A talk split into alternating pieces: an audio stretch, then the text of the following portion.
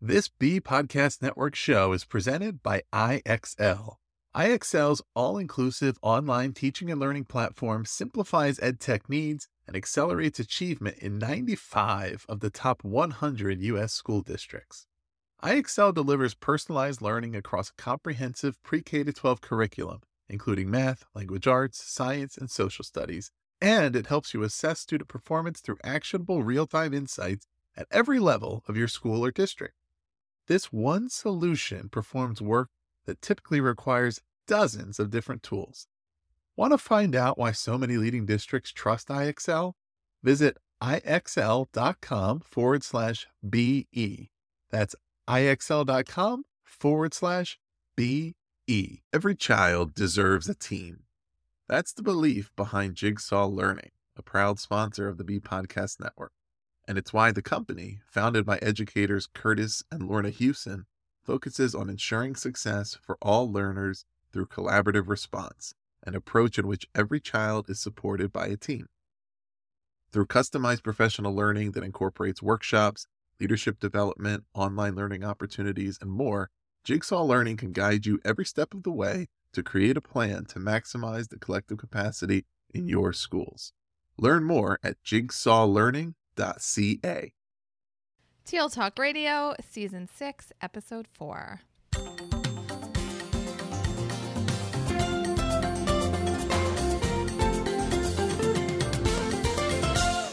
Welcome to Season 6, Episode 4 of TL Talk Radio. I'm Lynn Fuini-Hetten. And I'm Randy Ziegenfuss. Today, we're speaking with Richard Rusczyk and Grayson Maas from The Art of Problem Solving. Richard is the founder of Art of Problem Solving website and co writer with Sandor Lehoczky of the original Art of Problem Solving books. He is co founder with Sander and Sam Vandervelde of the Mandelbrot competition and is past director of the USA Mathematical Talent Search. He was a participant in National Math Counts, a three time participant in the Math Olympiad Summer Program, and a USA Mathematical Olympiad winner in 1989. He received the World Federation of National Mathematics Competitions Paul Erdős Award in 2014 and founded the Art of Problem Solving Initiative, a nonprofit that runs the Bridge to Enter Advanced Mathematics program for high potential students from underserved communities in New York City and Los Angeles. He graduated from Princeton in 1993. And also joining us today is Grayson Maas. Grayson joined the Art of Problem Solving in 2015 and is currently the Chief Communications Officer. He earned his PhD in Sociocultural Anthropology from the University of California, Santa Barbara. His graduate work examined the various factors contributing to underrepresentation in STEM education and in the workforce. Prior to becoming an anthropologist, Grayson earned a BA in biology from the University of Pennsylvania during a time when he was considering a career in veterinary medicine. And today, Grayson's responsible for building relationships with national and international school systems, working to get Beast Academy, AOPS's elementary math curriculum, into schools. So, welcome, Richard and Grayson. Great to have you today. Thanks for having us. Thank you. So let's get the conversation started with maybe a personal story from each of you about how you got connected to math education and, and this art of problem solving. Uh, for me, it started back in, in middle school. Uh, my mom found out about this math competition called Math Counts. It was a new competition way back then. It's still uh, kind of the main launching pad for a lot of the students who are really into math today. Mm-hmm. And in Math Counts, I discovered all this amazing mathematics that I wasn't seeing in my classes saw problems that I couldn't solve, which was kind of scary, but also really inspiring. And I saw a lot of other students who were like me that were really excited about this stuff. So I trained all the way through middle school and high school, focusing on these sorts of math competitions that my parents and my teachers would make available to me. And that not only got me into Princeton, but got me through Princeton it was that specialized training that I had from all these difficult math problems transferred really well to everything I studied in college, whether it was physics, computer science, philosophy, economics, these sort of problem solving skills transferred. So while I was in college, uh, I started this national math competition that you mentioned earlier. And then through that, uh, Sandor and I decided to write a couple of math textbooks while still in college, focused on kids who were preparing for these competitions. So this is just as I'm finishing college. I go off, off to grad school. I leave grad school uh, shortly after starting because I was convinced I wanted to be a high school teacher. And then I found out being a high school teacher really hard. it was so tough. I was 22. I wasn't ready for the the, the kind of the, the parenting part of being a high school teacher for those students who had kind of tapped out on math and tapped out on learning a little bit for those students who were who were still very excited about math and excited about learning i could reach them really well. But for the other students at 22 i wasn't i wasn't ready for that. So i left i left teaching high school went into find something that was a lot easier. I traded bonds for four years which was way easier than teaching high school. Mm. um, and then i left that because i wanted to build something. I wasn't sure what but the internet had come along in that time period. So I started building websites and I thought, wait a second, I could build a school online and put up a sign that says, this is the kind of math we're going to be doing here. We're going to be doing these challenging problems, these really interesting, beautiful areas of mathematics, and let selection bias bring the students to me that I knew that I could serve. And that was 2003. We started our website, we started our online school, and then it has just has just grown from there, as we'll probably talk about as we go tell you my story. I'll be uh, as concise as I can. So, when I was in graduate school, uh, well, first of all, I've always had a passion for education. The basis of my doctoral dissertation work was also in education as well. And I, I wanted to be a university professor. Uh, and then, you know, after I went through the rigors of doing doctoral research, I thought, mm, maybe, maybe I don't have a passion for research quite like I thought. But I always had a passion for teaching, and I still to this day have a burning passion for education as well. And so, as I was finishing up uh, that work in graduate school, I really wanted to you know work for an institution a company an organization that was doing great work uh, but that could also allow me to still really feed that passion for education that I have and wanting to, you know, better educational outcomes for students all over the country and then the world as well. And, uh, you know, there weren't that many places that really kind of checked all the boxes for me. And actually, I was at the tail end of, of another uh, recruitment process that was going to bring me to the Bay Area. And uh, I remember seeing, I was still looking because I was in the habit of looking for looking for jobs at the time, I, I saw a, an, an, a job ad for art of problem solving and it caught my eye. Uh, and I, you know, I dug into the website and next thing you know, I, I looked up and I had been digging around for an hour and a half, two hours. And I was like, um, I'm going to submit, even though I already have another thing going on, I'm going to submit my application, just see what happens. Uh, I remember the very the very next day, uh, Richard sent me a message and and said, uh, "Hey, you know, I got your application materials. I read what you sent. By the way, I sent two chapters of my dissertation. Apparently, he read the whole thing, and so I was like, um, all right, maybe this is going to be a good place for me." Uh, and I was like, "Yeah, I have time to chat today." And he said, "Well." You know, maybe it'll be like 15, 20 minute conversation or something like that. That 15, 20 minutes turned into an hour and a half. Uh, and I, I pretty much knew instantly uh, and you know came down for a full day interview the next day and you know was hired uh, shortly thereafter, and the rest is history. And uh, you know, I would say that it's it's just been a tremendous experience because Art of Problem Solving is a very mission-driven company that truly cares about educational outcomes, and uh, that's why we do what we do.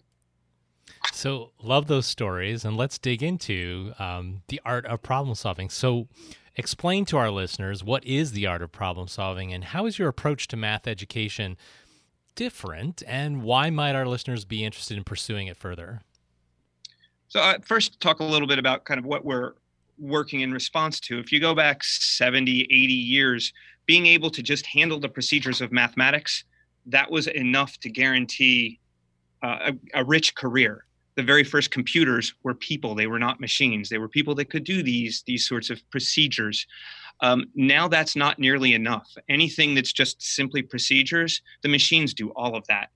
Um, the students that are going to enter the workforce in the future, they're going to need to do a lot more. Most importantly, they're going to need to be able to solve problems they've never seen before, because that's what still separates us from the machines, at least for now. They're going to need to be able to develop new tools when they when they need them. They're going to need to be able to handle uncertain situations, and that is the approach we take to teaching mathematics because I don't think of myself as just teaching math. I think of myself as, as training these students to take these very general problem solving skills and apply them to whatever they want to do. And people will ask me, well, I'd be upset if my students all don't become mathematicians, and I'd be really upset if they did all become mathematicians. we need these skills. We need these skills everywhere. So the thing is, the students they really love to learn this way. It's that's the way they naturally learn. When they're three, when they're four, this is how they learn. They encounter everything as difficult because you know they're three or four, and they're fearless. They keep going at things. They may quit briefly, but they haven't learned yet to quit forever. So they keep coming back. And then through elementary school math classes, we train this resilience out of kids by focusing on strictly the procedure. The procedures are important, don't get me wrong, but by making everything in math class be about getting it exactly right, we train them in that space. We train them not to be fearless. We train them to fear being wrong. Uh, we train them not to question. We train them not to say, I don't know. And these are extremely important skills. You have to be able to say, I don't know. You have to be able to fail. You have to be able to ask questions when you need help. You have to be able to go out and seek these intellectual challenges because that's where all the good stuff is. And that's another thing the kids really respond to is the beauty of mathematics. There's a lot of beauty out there and we hide it. We hide it behind multiplication tables, mm-hmm. doing the same problem over and over and over again. If you can instead show kids more challenging, intricate problems where they don't just have to do the same thing over and over again, they'll actually practice much more multiplication if you can embed it in a puzzle and or you know Im- embedded in a creative problem. We have a guy here who is a world puzzle champion and as good as he is at solving puzzles he's better at creating them. Mm-hmm. so we make these really clever puzzles where the kids think they're playing a game but they're practicing multiplication. And way more important they're doing these higher order skills. They look at this weird puzzle and they think what's going on here? Where do we start? And that's the key there. Where do we start? Whenever you have a problem where you're thinking where do i start with this? That's where you know you're starting to do some good stuff but it takes training to be able to handle that to be able to to fight back that initial fear and figure out well maybe if i try this maybe if i try this and you can see it in kids. They'll try things they'll mess around when they're little and you can see them start to lose this as they get older. They stop being willing to try things. And that's when you know you've got to step in and try to find a way to get that back in kids. If you show them something new and they immediately stop instead of just messing around or playing with it as you're talking i'm making connections to my my son is um, a junior in high school taking calculus. And we happened to be in the car on the way home yesterday talking about it. And you know i was asking well isn't it isn't it difficult? And you know like what are you what are you actually learning about right now? And he said you know she's just a really good teacher and it's really interesting and it's really not hard. Now we'll see we'll see what his grade comes back at but i thought wow, like he's interested and he's telling me calculus is not difficult. And, you know, I'm resonating with what you're saying. She's obviously making it interesting and building the building the um, mystery and sort of excitement and problem solving as opposed to just procedures.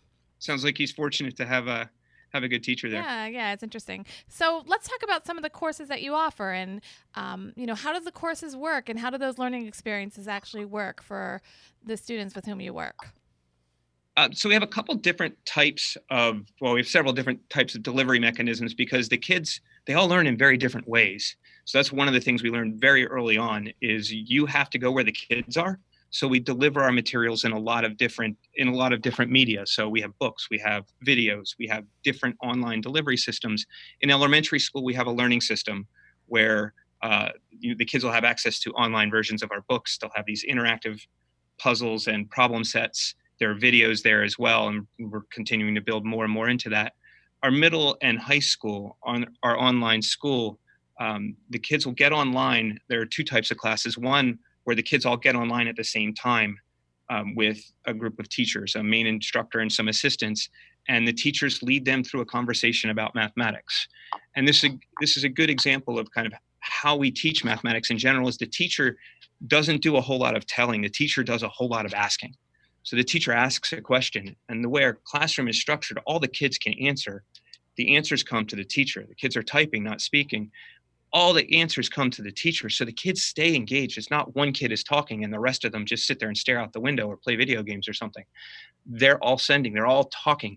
The teacher can see what all the students are thinking. So if a student starts to get a little lost, the teachers can see that and can assistants can reach in and engage And then after the students have worked through by these guiding questions, then the teacher summarizes. And then they move on to the next step in the conversation. Then separate from that, for kids who uh, who can't make the times of our regular classes, or maybe the pace of our regular classes is too fast or too slow, we have a self-paced option in which we have uh, simulated conversations where we have an automated system that is asking, walking the kids through these, asking them questions, and the kids are responding. Um, so these are two online systems and then we also have uh, we also have learning centers around the country where we have classes on the ground. And we're also working with schools to embed these systems the the elementary school system uh, and the self-paced classes into classroom settings. That's mm-hmm. something that we've just started working on. And we're working with a handful of schools or a number of schools now in with different implementations of these and I, and I just wanted to add to that a little bit as well. So the, some of the types of courses that we offer in mathematics. So uh, Richard was describing our elementary math curriculum, Beast Academy. So you can think of that as a blended learning solution, like he said. We've got the books and we have online. Uh, it loosely maps to grades two through five. However, there are definitely it, it works on both ends because you could have a very uh, precocious, bright, motivated first grader that would do just fine in our second uh, second grade or level two curriculum and then you also have uh, because of the challenge and how how rigorous beast academy gets uh, you could definitely have let's say a number of sixth graders that could benefit tremendously from uh, taking beast academy level five material in the online school eh, uh, we have courses in pre-algebra through calculus, the standard sequence that you might expect. But we also teach other courses that schools don't typically offer uh, courses in discrete mathematics, things like number theory, counting and probability. We also have, uh, true to our roots, we have an entire menu of contest preparation courses, starting with uh, the math competitions that would begin in middle school, things like math counts, all the way to Olympiad level preparation, the, the kids that want to you know reach the mountaintop of math competitions. Uh, and in addition to that, as Richard said, we've got the in-person learning centers Again, that's mainly focused on grades two through 12. And then we have, uh, you know, all of the courses that we teach, Beast Academy, all the courses in the online school, those are, are uh, replicated in a number of ways, but in delivered with a different in-person implementation in those learning centers, of which we have 10 uh, right now. But then we also uh, are developing a language arts curriculum as well, and we teach language arts in these classes uh, as well. So that's actually a good segue into the next question. Um, I think when we talked uh, earlier, Grace, a couple months ago, the, the this idea that you know the context of education is changing, and we really need to uh, do more than just transfer knowledge between teachers, experts, and, and learners, but how do we get them to actually apply? And this idea that you've been talking about in the context of mathematics of problem solving. So not all of our listeners are math teachers so let's let's take this question into that larger realm of of learning and education so what would be a good reason why all of our learners regardless of what the content area is need to be involved in more problem solving yeah, absolutely. And I know Richard will have a, a lot to say about this as well. He actually touched on it a little bit uh, in in kind of the opening the opening piece here, but it's it's the idea that you know the world is changing you know and and technology is playing a big part in that. And if if you're looking at education uh, you know kind of at the at the biggest level possible you know like what is what is one of the goals of education? It's to prepare uh, the youth of today to you know take our place in the in in the world and to confidently run systems run you know run companies run institutions do all the things that are necessary to make the world a great place to live in and the the number one skill that the, we can impart to these young people because the world is becoming increasingly unpredictable because the pace of change is ever quickening is to impart them with the skill of problem solving and in a nutshell i would just i would define that as the ability to confidently solve problems and work your way through challenges that you've never seen before, that you haven't been shown a, night, a nice, neat, easy path toward a solution. And I think too often, if we're going to bring it right back down to math, uh, it's many, it's too many students' experiences in the math classroom that their idea of math is uh, what I might call a, a cookbook, right? It's a procedure. Hey, here's the here's the recipe. Follow these steps, and you get to the answer. It's either right or wrong. Don't even necessarily bother about why it might be right or wrong. Uh, just know that it is or it isn't and then move on to the next thing. So you could actually in in that instance do very well uh, according to let's say uh, you know test based standards you could do very well in a math class but still not ever truly understand math or what's going on right and because math is a rules based discipline we believe at art of problem solving it's the it's the most efficient way to teach the tenets of problem solving and uh, yeah hmm. richard probably has more to say about that I, I think uh, just a, a, concise way that the importance became clear to me was when we started the Art of Problem Solving website. I got an email from one of my classmates. It was someone that I didn't know uh, at Princeton, but he wrote me this email that said, uh, I certainly wish your website and materials had existed when I was in high school. I went through junior high and high school without ever missing a question on a test, and then took Math 103 and 104 at Princeton, which was one of the most unpleasant and bewildering experiences of my life and poisoned me on math for years and this really brought home to me why I had succeeded at Princeton. Mm-hmm. And this this this student struggled so much. It was the training I had in dealing with these uncertain situations. Our universities teach kids very differently than our high schools do because our universities are trying to train the next generation of researchers, the next generation of people who are going to discover things. And kids, they're in middle school, they're in high school, their teachers may not realize that these sorts of kids, the ones who are getting hundreds on everything, um, they might be some of these teachers' greatest failures, not one of their greatest success stories, because these students, I saw so many kids go through this at Princeton. Of course, when I'm 18, I thought I was just smarter than they were. but I realize now that's not at all what was happening because the ones who fought through it in those first couple years of college, by the end of college, they could do things I could do and some things I couldn't do. But a lot of them quit along the way. And the middle school teachers and the high school teachers, they want to do well by these kids if they have this sort of feedback and understand better that they're not really preparing these kids for those challenges, they'll happily adjust. They'll do it because they mm-hmm. care a lot about these kids. But there's not a feedback mechanism. Mm-hmm. There's no way for like this guy's not going back to his middle school and high school teachers and saying, "What's up? You didn't prepare me for that." So there's no way for the system to adjust for these kids, uh, to to and for these teachers to understand that they need to they need to prepare these kids for a different future than the teachers themselves were prepared for. Mm-hmm. And wouldn't it be great if they did come back and say, this didn't work? yeah. Let's yeah. rethink this. And oh, by the way, here's a great uh, website. um, but thanks for sharing that story about your your We'd peer. Like thanks for sharing the story about your peer, and that's certainly very telling. And um, your site is full of resources, and it's easy to get lost down a rabbit hole as you start looking at some of those items. Are there a couple that you might like to share or highlight for our listeners? Yeah, absolutely. So. Uh, I think one of the coolest tools that I'm always so excited to tell other educators about is Alcumus. Uh, it is a it is a tool that we've developed. It's an entirely free, and I mean that capital F free. like we were wondering when we were looking at it, we're like, this looks like it's all free. Yeah, no, it it absolutely is. Um, and it, it's an adaptive online learning system. Uh, basically, what what we're trying to do there is offer students a customized learning experience.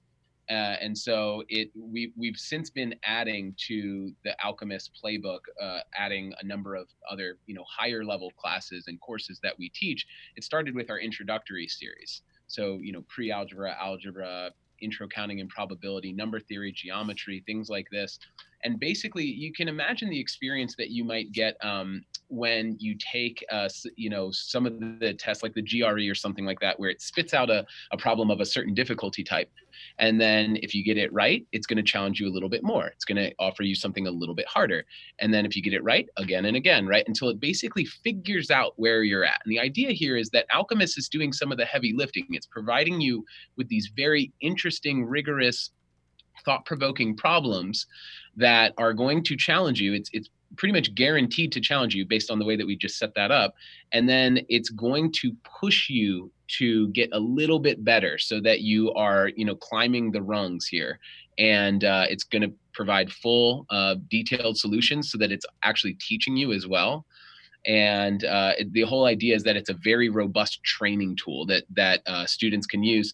And in fact, why I always like to mention this to educators is because we also have a, a, separate piece of Alcumus called the, the teacher tools, where as a teacher, you can come on and sign up for a teacher account and you can enroll as many students as you would like into your Alcumus class. I'm doing scare quotes that you can't necessarily see right now but you can enroll them into your uh, into your class and then you can track all of their progress. So as an educator you can see exactly where the pain points are. Okay well you know it looks like jessica is really struggling on this. Okay we're going to focus on this a little bit more. It looks like tim is uh, struggling on this piece. We can focus on that a little bit more with him uh, and and along you go. Uh, we have I could talk your ear off for another hour if I told you about all the other resources we have just to quick touch base on them. We've got a full library of videos.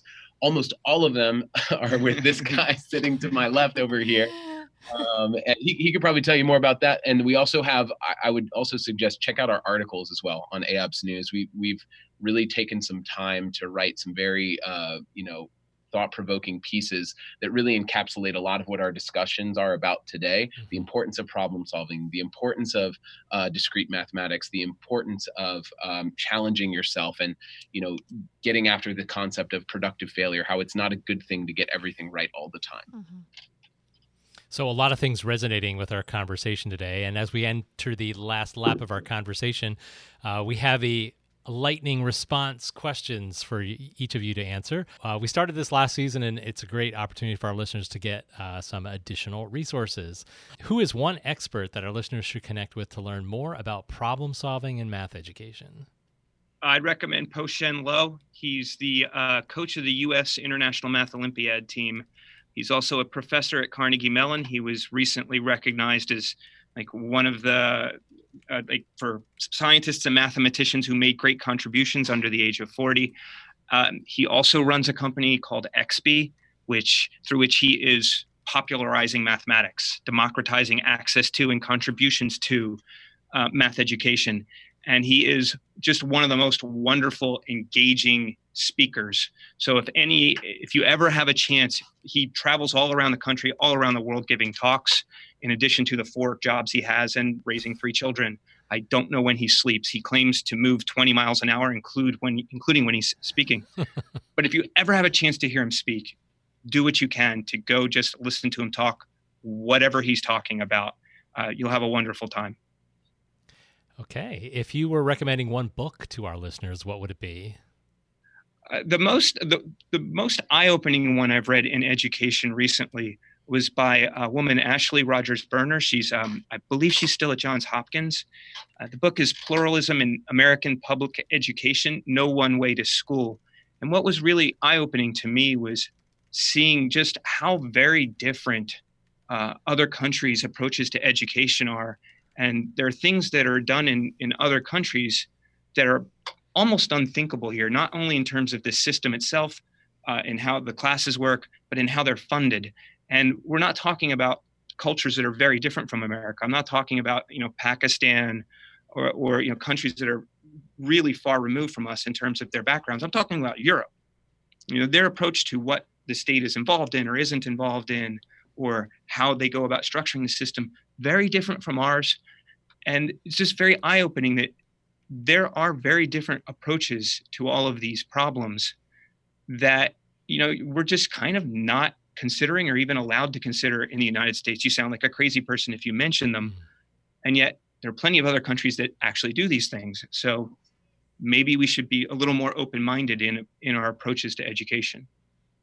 Okay. And the last question, what online site resource or person do you continue to learn from?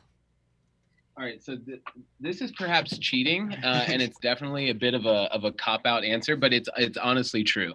Uh, for all the reasons that we discussed earlier about the importance of problem solving, I, I, really do see what we're doing here as being true thought leaders in this space, and uh, I I can't recommend enough because I do use it. I go on Alcumus, and I use that as a resource to to help me learn and get reconnect with math.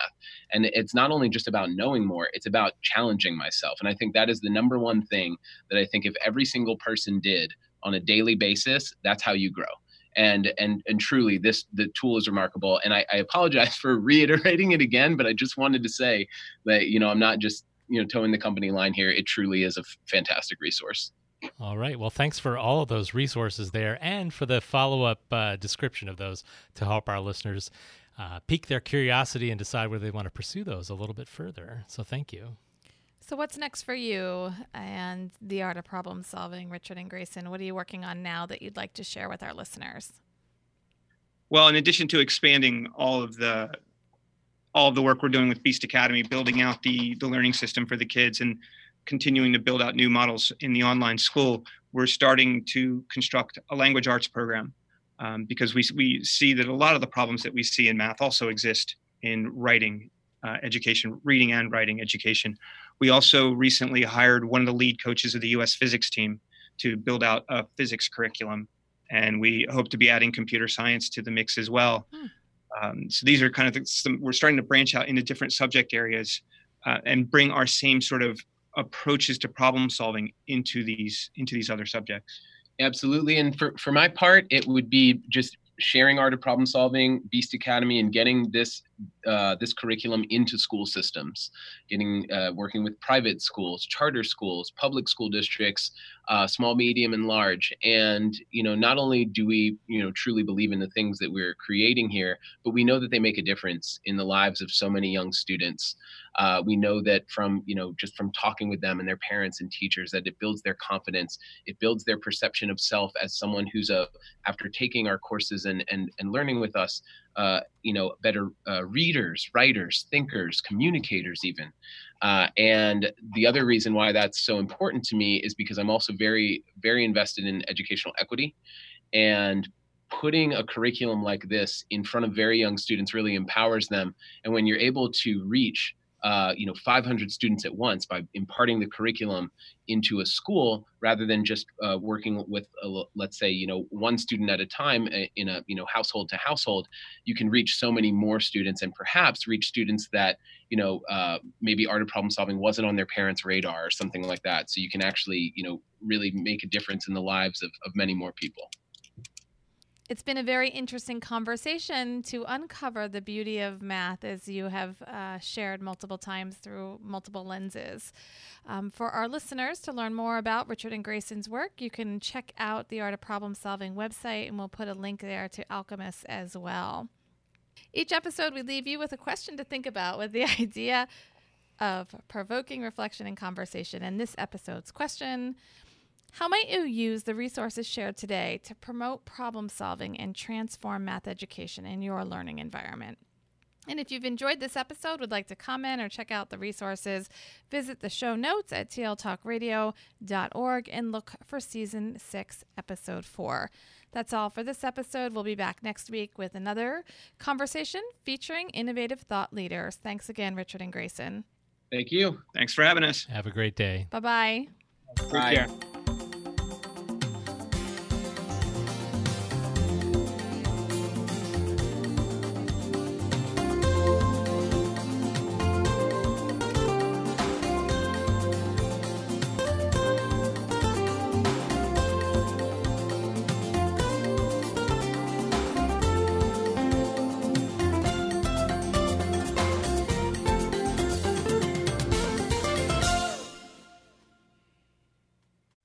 Want to simplify your school's technology, save teachers time, and improve students' performance on state assessments? You can do it all, but don't waste another minute. Head straight to ixl.com forward slash BE to learn how IXL's research proven teaching and learning platform can help you achieve all of these goals. That's ixl.com forward slash BE.